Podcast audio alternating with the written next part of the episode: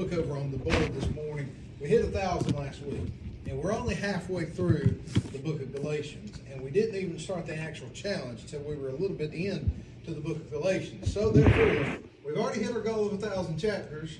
At the trajectory we are on, I'm going to go ahead and set that goal at 2,000 chapters. I think we're going to meet 2,000 chapters, and I think we're going to get then some.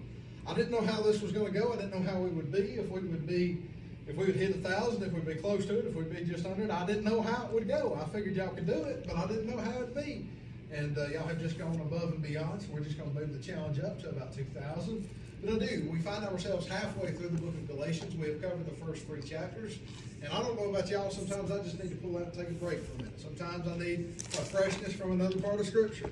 Sometimes it's a challenge to be able to read another part of Scripture.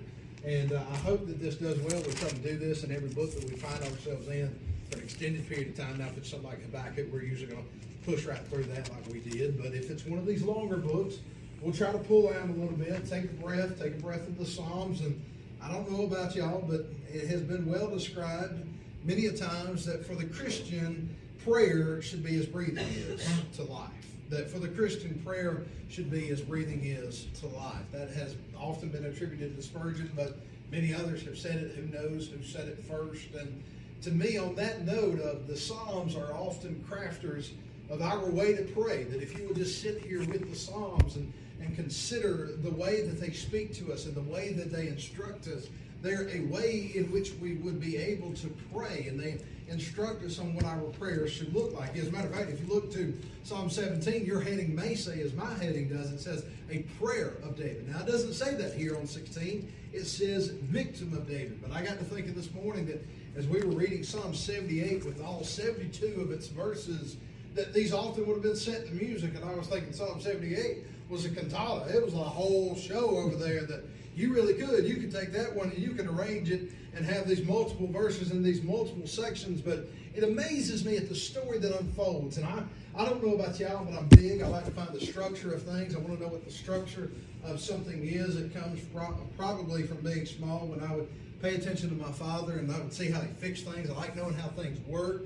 And I have a problem when I come to Psalms. And I, I think it may be why I like them so much is the fact that it's a challenge to me because not every Psalm has the structure that I want it to have. It doesn't always move in the elements that my Western mind wants it to move in. I want to move from point A to point B to point C, and then sometimes you got an AA, a BB, a CC, a DD, and then sometimes you just got a psalm that is so packed with everything that you, you don't even know it all. But I, I submit to you that this psalm, what I love about it is in Psalm 16, it moves on the basis of the emotional state of the psalmist. But the emotional state of the psalmist is rooted in the truth of the Word of God.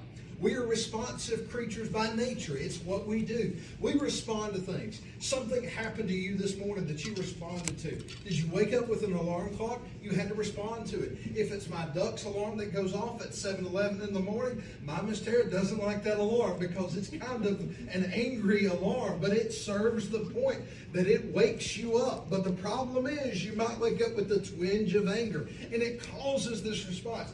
If you get caught by a train, like we often do, find ourselves in, that gives me, I don't know about y'all, I have no patience for trains. I'm like, this train needs to be out of my way, and it needs to be out of my way right now. I've got that level of impatience about me that it gets on my nerves. If something doesn't go the way that I want it to, it gets on my nerves. So that's the negative side of emotions, but there's also the positive side of emotions.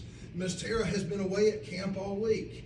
I see her name, and I knew she was coming already, but I see her name pop up on my phone this morning to tell me that she's on her way to the house in order to get ready for church. I've been seeing her every day, but all the same, she was coming home. That was a joyous response, just seeing her name pop up on my phone. We have all of these different triggers, and we respond. There have been books written on habits and different practices that we have all of these things, and beloved, somehow, some way, we're responding to something and likely we're responding to it with emotion. As every one of us has emotions man, woman, boy, girl, full adult, old age, child, whatever occasion of life, whatever phase of life, whatever season of life you find yourself in, you're responding, and there's some kind of emotion that goes with it. Some of you might have more eternal, internal emotions, and some of you may have more external emotions, but all the same, it is crafted in these. And beloved, that's not wrong to feel something. It's never wrong to feel something.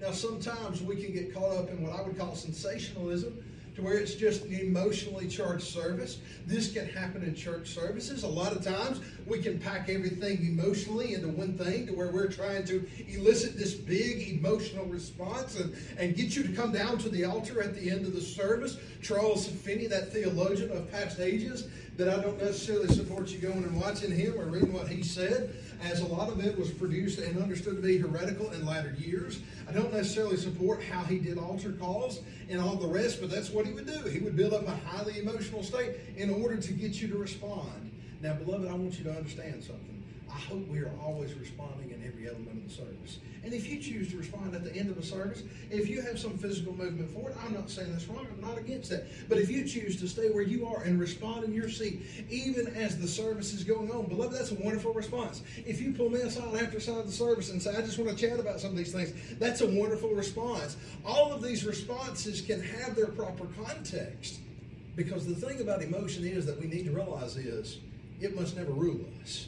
I see some people in life that emotion just seems to overrule them. It seems that anger overrules every decision that they make.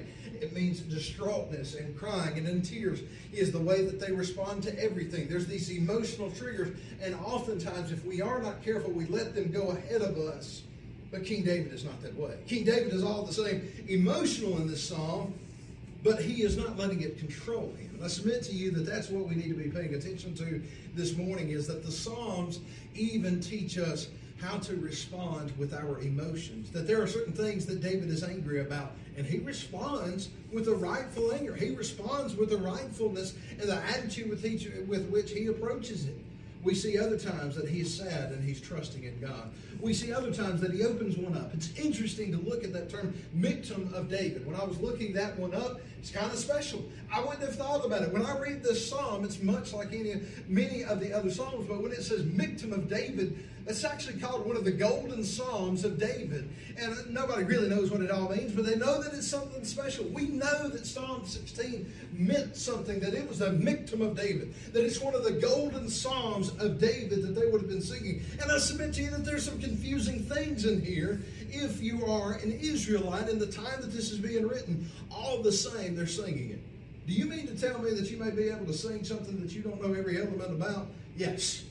I grew up raised to sing psalms and hymns and spiritual songs that I knew nothing about. I did not know. And I was so loving last night in service. I think it was we sang Amazing Grace, or one of the nights that we've been in service at Harbor Meeting. I just love the second verse of Amazing Grace because it does that for me each and every single time. Amazing, it was grace that taught my heart to fear. Wait a second. It was grace that taught my heart to fear. Beloved, if there had never been the grace offer that you would know how to fear, there never could have been the grace of salvation. If we were never falling under conviction, there never could have been the deliverance from that. But grace that taught my heart to fear, and grace my fears relieved. I didn't know that when I was young. I didn't pick up on that until I've been in the way for quite some time. And then finally one day I remember listening to it. And ever since, verse 2 has captured me. Something in this psalm has captured King David, even by the title of it that we know that it is Michtam of David. It is a golden psalm of David. All of that to say, y'all, we better be paying attention. He opens up and he says, Preserve me, O God. For in thee do I put my trust. Now, we have already been reflecting on our journey through book one of the Psalms together, how he opens with, He is delighting in the law of the Lord day and night. That's the first psalm that Israel would have been hearing. That's the first hymn that they would have grown up hearing. I remarked this week, I was learning, somebody was trying to sing one of the first songs I ever learned how to sing. And I learned how to sing it in a youth choir. And I think the first one I ever learned actually may have been marching with the Saints, or when the Saints go marching in. That's the first one I remember. But another one that I remember is uh, that I'll be perfect just according to He's still working on me. That's the name of the song. That when he, we sang that song, I'm like that calls back to remembrance. That's one of those first ones I knew how to sing. And that's what David has been doing with the Psalms. That's the way God has ordered the Psalms. It's drawing our attention to know how to respond. And here we have seen the same note being made. He says, Preserve me, O God, for in thee do I put my trust. But even before he puts, In thee do I put my trust, he says, Preserve me. If you will notice with King David, the way that he uses that word preserve me, I don't mean just in a casual walking with Him. No, I mean, Lord, I need you to preserve me. And I love the example of that. Many preachers have used it in many different ways about how when their grandparents, when their mamas, their grandparents, all these different people would be canning goods over there that at night after the, the hot liquid had been poured into these jars, that you would just hear those seals up in the cabinets as they would start popping as they would seal down. And it's rather violent when you hear it. And if you hear enough of them going off all night long, it's almost something that will keep you up. It's almost a violent ex- example. And it is this connotation with this word of preserve me, is that we need to be sealed. And King David is turning unto God saying, There is something about me that is not good right now. I don't know the situation King David is going through. It does not say what King David is going through. But we know that King David is saying, Lord, preserve me, O God, for in thee do I put my trust. That continual call, that in this one he opens up with that note of desperation. He says in verse 2, O my soul, thou hast said unto the Lord, Thou art my Lord, my goodness extendeth not to thee. His goodness is far above what we could ever think. Any goodness that we have could never extend up to God. Beloved, all the goodness of this world never compares to the goodness of God. And all of the God goodness of God overflows what we could ever think or imagine this week. This week I've just been, I don't know, the Lord has just opened up special occasions and special moments this week of just realizations of how good God has been to me and just to think about the overwhelming love of God, the overwhelming goodness of God in my life so much the fact that it, it, does. Part of it makes me want to shout, but most of the time I just feel so small from it. I, I feel so unworthy of it. And I enjoyed getting to meet uh, Brother Hunter Rowe of First Baptist Bremen the other night. He was preaching for the campground. And the first thing that struck me about Brother Hunter Rowe of First Baptist Bremen is how humble he is. There was not a prideful there was not a prideful side of him that I observed that night. Now I don't know him intimately. I'm not saying that, but I, all that I know is when I saw him that night and the way that he moved in humility was just inspiring to see in so many ways because it's not common, especially to be a pastor of a First Baptist church. It's not common that they move in humility sometimes because, hey, they're the pastor of the big church. They're the pastor of the big church in the city. They've got all these accolades, and yet he moved in humility.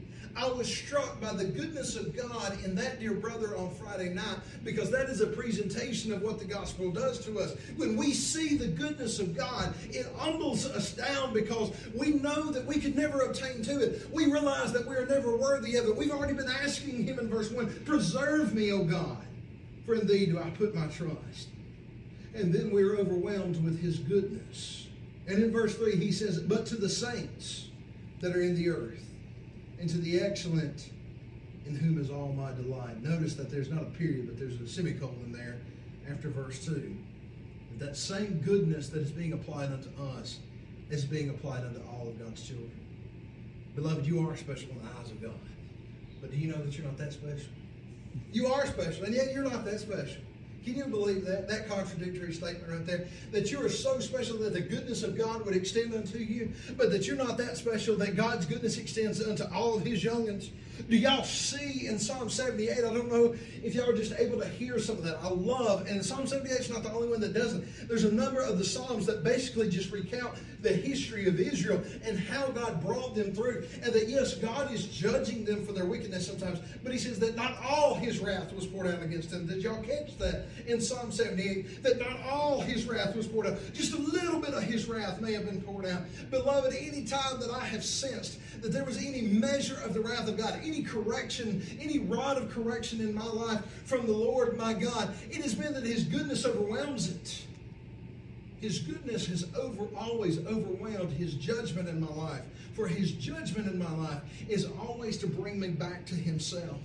The difficulties of life are always to bring me back to Himself. I was talking with another family that has just been through the wringer for the last year and a half, two years, maybe three years, really, if I count it. He was just confiding in me a little bit about how the struggle of the past little while has been for them, that his family has been assaulted and assailed on every single front. And can I tell you that it doesn't look like they're doing anything wrong? again, it's kind of that situation. I don't know them intimately. I know them pretty well, but I don't know them that intimately. I'm not.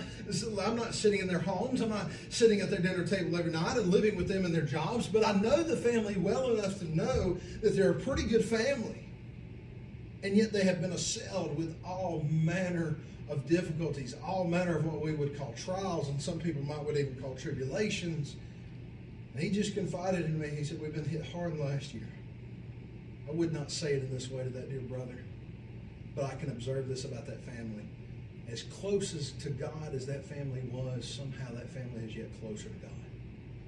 I don't understand that. I'll be real frank with you. Terry and I, we hit two years. I'm looking forward to that. That we hit two years of marriage to one another. We hit that mark, not tomorrow, but the next Monday. We hit two years of marriage together. And can I tell y'all, year one was a breeze. Year one was just, it had its difficulties. But Year one was a breeze. Year two, on the other hand, next Monday I can't get here fast enough. Can I tell you I'm thankful for it? Because if it wasn't for my good, God would not have let me to go through. He says that He works all things together for the good of those who love Him and are called according to His purpose. Beloved, I realize every difficult situation I'm not the only one who's had a tough year. Some of you have had a tough year. Some of you have been having a few tough years. Some of you may have just been having what you'd call a tough life at this point. I don't know. I know you all pretty well, but I don't know every little detail about you. And some of you just keep being hit and hit and hit and hit. And yet the goodness of God, we can't even extend up to it. And it overwhelms us. Beloved, both the good and the bad is still the goodness of God. Both the trials and the tribulations are the goodness of God. I knew that intellectually. But in the past year, I've learned to walk in that. And can I tell you, the problem is, I'm too much like Israel. I didn't walk in it well. I walked in it with murmuring and grumbling and complaining every step of the way. Don't get me wrong, I'm so far from perfect. And yet, do you know that His goodness has just kept bringing me back to Himself? I cannot tell you the joy that I've had, the peace that I've had in the last two weeks just to reflect on who He is and what He has done. Beloved, can I tell you that but to the saints that are in the earth and to the excellent in whom is all my delight, it says in verse 4, their arrows shall be multiplied that hasten after another God. Their drink offerings of blood will I not offer, nor take up their names into my lips. I can see this with those in the crowd that often call themselves evangelicals or say that they're going through a deconstruction process. And I get that. Hey, I grew up in some bad things. I grew up in some bad cultures. I grew up in some bad things, some bad approaches to the Word of God, some bad, just some non-thinking, some of these different things. I grew up in some of these ways that I mourn. But deconstruction is not what I need maybe some reconstructing, maybe some tearing down of some things and reconstructing, rebuilding them up on the foundation, which is Christ. Not just the tearing down of all things, because what I find within that movement, they call themselves the deconstructionists or the evangelicals, the cultures that they find themselves in, they begin to bow down to other gods. They begin to incorporate other worship into their lives. And beloved, we are creatures of worship inevitably. Whether we're going to a ball game and worshiping our favorite team, or whether we're worshiping sports, whether we're worshiping the activities of our children, how many parents I see doing that, that they worship at the throne of whatever sport or whatever activity their child is involved in. Beloved, we are creatures that are made for worship, and we will worship something. And King David is remarking, he's been remarking on the goodness of God, but here he is in verse 4, remarking on the sufferings and on the badness and all of the things that happens to those that walk away from God and entertain false gods and his distance from them. Sometimes there needs to be a distancing of ourselves from others. Sometimes we need to distance ourselves from those who have walked away. There can be something to be said for reaching out to somebody, for reaching out to somebody in love and trying to bring them back to the Lord. There is something to be said for that. But sometimes somebody has gone so far in their walk away from God, somebody has gone so far as to worship other gods that we need to do is what King David has said, and we need to separate ourselves from them, and we don't need to have any part from with them. There's a fine line somewhere, below, and I can't tell you where it is. I've had different situations to where I'd ask a pastor, and I love one in particular. He's been so kind and he's been so gracious to me. I've talked to him about a number of problems, and he's just a lot of ways he's been my pastor that I hadn't even thought about in so many ways, but a lot of controversy I've just asked this to brother about because he doesn't know me, he doesn't know the situations that goes on with us. He's an outside voice because he doesn't know the people involved. He's been a great outside voice this. And he said, with fear and trembling, brother. That's what he'll tell me so many times. He'll say, with fear and trembling, brother, you're going to have to work this out. He said, I can point you in a direction sometimes. He said, but sometimes I just got to tell you fear and trembling. Beloved, there's a time that we withdraw from people, but there's a time that we still just keep loving them. There's a time for both. And I don't know how to tell you which one it is in your life. Now, you might be able to give me enough details maybe I'll be like, yeah, it might be time to separate them. Sometimes it's evident, and sometimes you just need to hear it. Beloved, sometimes we do have to withdraw. But look what he says in verse 5. He says, The Lord is the portion of mine inheritance and of my cup. Thou maintainest my lot. So if you have fear of loved ones in your life that you may have to separate from, beloved, look how he answers even that in verse 5. What it follows, it says, The Lord is the portion of mine inheritance and of my cup thou maintainest my lot. He knows that God is his inheritance. He knows that God is his good, is what he is looking forward to. He knows that every reward that he is looking forward to, it is ultimately contained in God himself. Now he is King David. He's ruler over the throne. He has all the blessings of the Lord that you could ever imagine. He has all the worldly things that he could ever want, at least the access to them. And yet he says, The Lord is the portion of mine inheritance. I love how Psalm 78, do you see what it said about inheritance? Do you know that God calls his children his inheritance? That you and I, we are in his inheritance as his children, those of us that have been born again. Do y'all know that we're in the inheritance of the Lord? I love that song. I used to get Larry on it. I may mention this. Some of y'all heard it on Wednesday night, but it was just the song that I am his and I know that he is mine. And that just sticks with me. Because do y'all know what I know is that I know that I'm His and I know that He is mine. What a blessed connection that that is. That King David, with all the worldly goods that he may have, he looks to God and he says, You are the portion of my inheritance and the inheritance of my cup. He says, Thou maintainest my lot. In verse 6, he continues. He says, The lines are fallen unto me in pleasant places.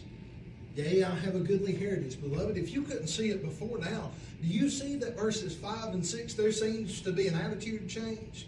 There seems to be a, a presentation of his emotion that he starts out with, Preserve me, O God. He's down low, he's down weak, he's down as low as he can be, knowing that he needs preservation. But by five and six, he's saying, The lines are falling unto me in pleasant places. Yea, I have a goodly heritage. In verse 7, I will bless the Lord who hath given me counsel. Praise him for the counsel that he gives us that, beloved, as much as I have some friends that I go to, some older brothers in the faith that I go to when I got a problem about this or I got a problem about that, I just need a little extra wisdom on, or when I consult some good old books, and there are some good books out there from some others that have walked this path before and that have some answers that we need to know about. I love the counsel of a good friend. I love the counsel of a good leader who can help point me in the direction. But sometimes it's the counsel of God Himself that I need to have. Sometimes there's nobody else in this world that I can turn to other than God Himself and say, God, I don't know. God, I don't know what's up ahead. I don't know what to do about this situation.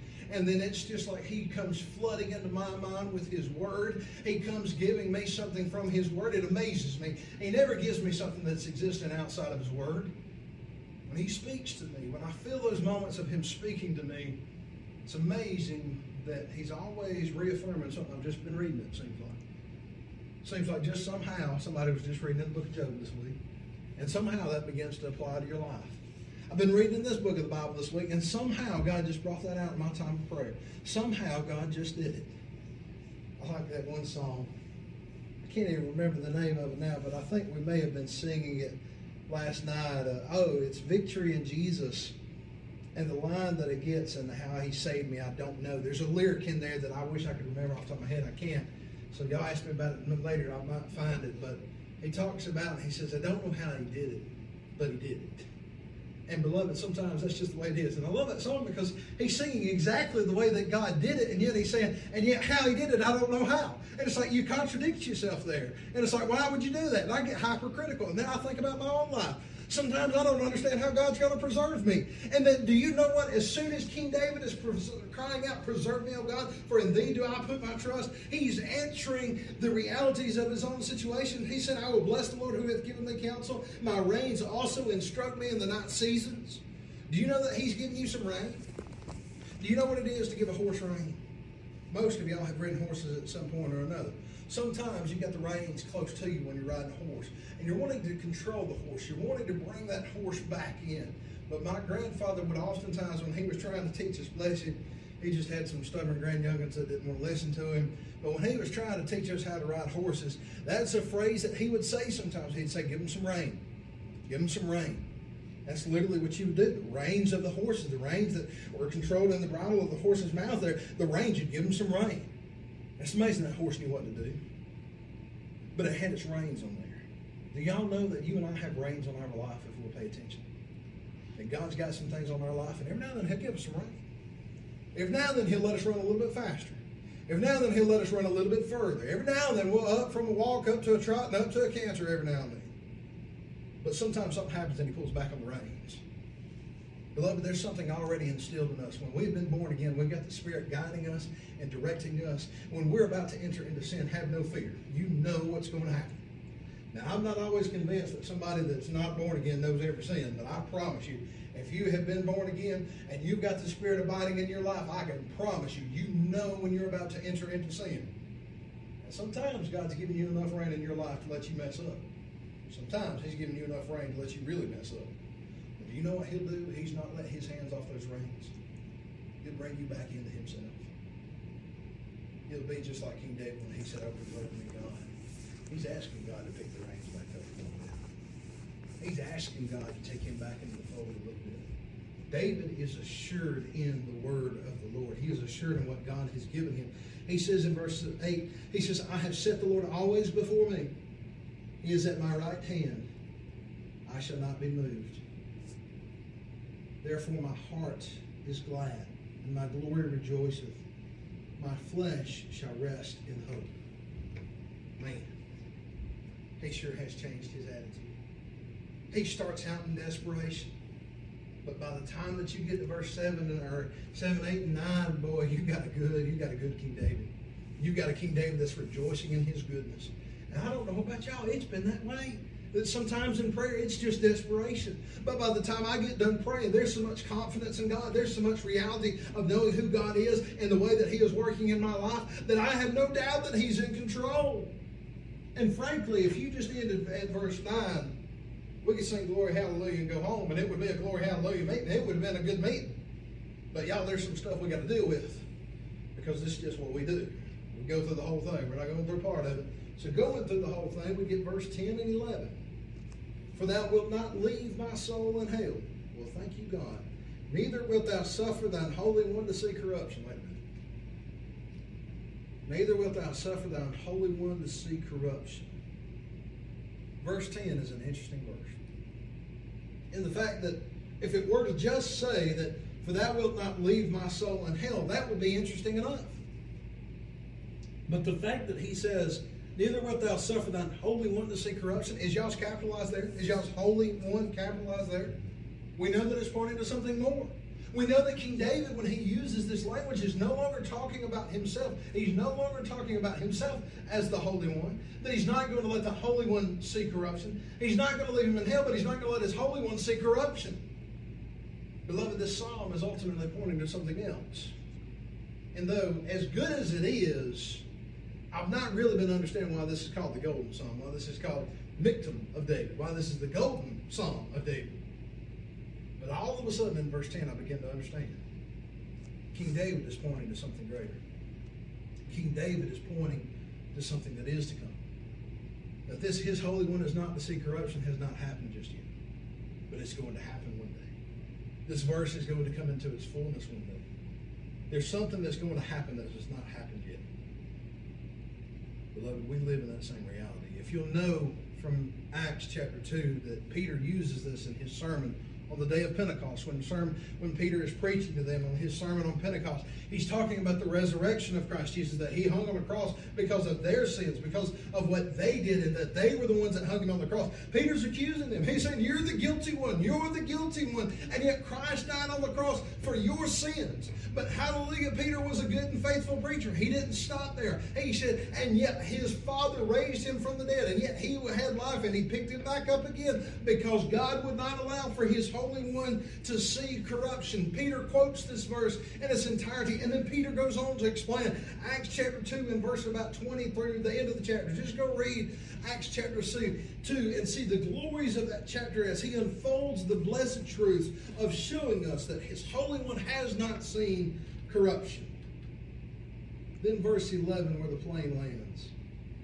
Thou wilt shew me the path of life. In the presence, in thy presence, is fullness of joy. At thy right hand are pleasures forevermore. Beloved, in Adam, we are all dead. In Adam, we don't know the path to life. But in Christ, He makes us alive. In Christ, He shows us the pathway of life. That in the early Christian church, they were called followers of the way. That's the title that was given to the church. Ecclesia ultimately meant they were followers of the way. That they were followers of the way of life. And that you and I, that's what you and I get to live. We get to live in the way of life. The rest of the world is going the way of death. The way of the rest of the world is leading unto destruction and will ultimately conclude in their eternal death, in their eternal bearing of the wrath of God and an eternal lake of fire. That's what goes when you never repent and trust in Christ. But for you and me, we know that He will not leave our souls in hell. And we know that He did not let His Holy One see corruption. And we know that He shows to us the path of life. And we know that in His presence is the fullness of joy. But just as He said He had not poured out the fullness of His wrath, but here He invites us to understand that in His presence is the fullness of joy. If ever there's a time that you need joy, go to the presence of God and you will be filled with it. If ever there is a time that you lack joy, go to Him and He will fill you with it. He may not fill you with happiness.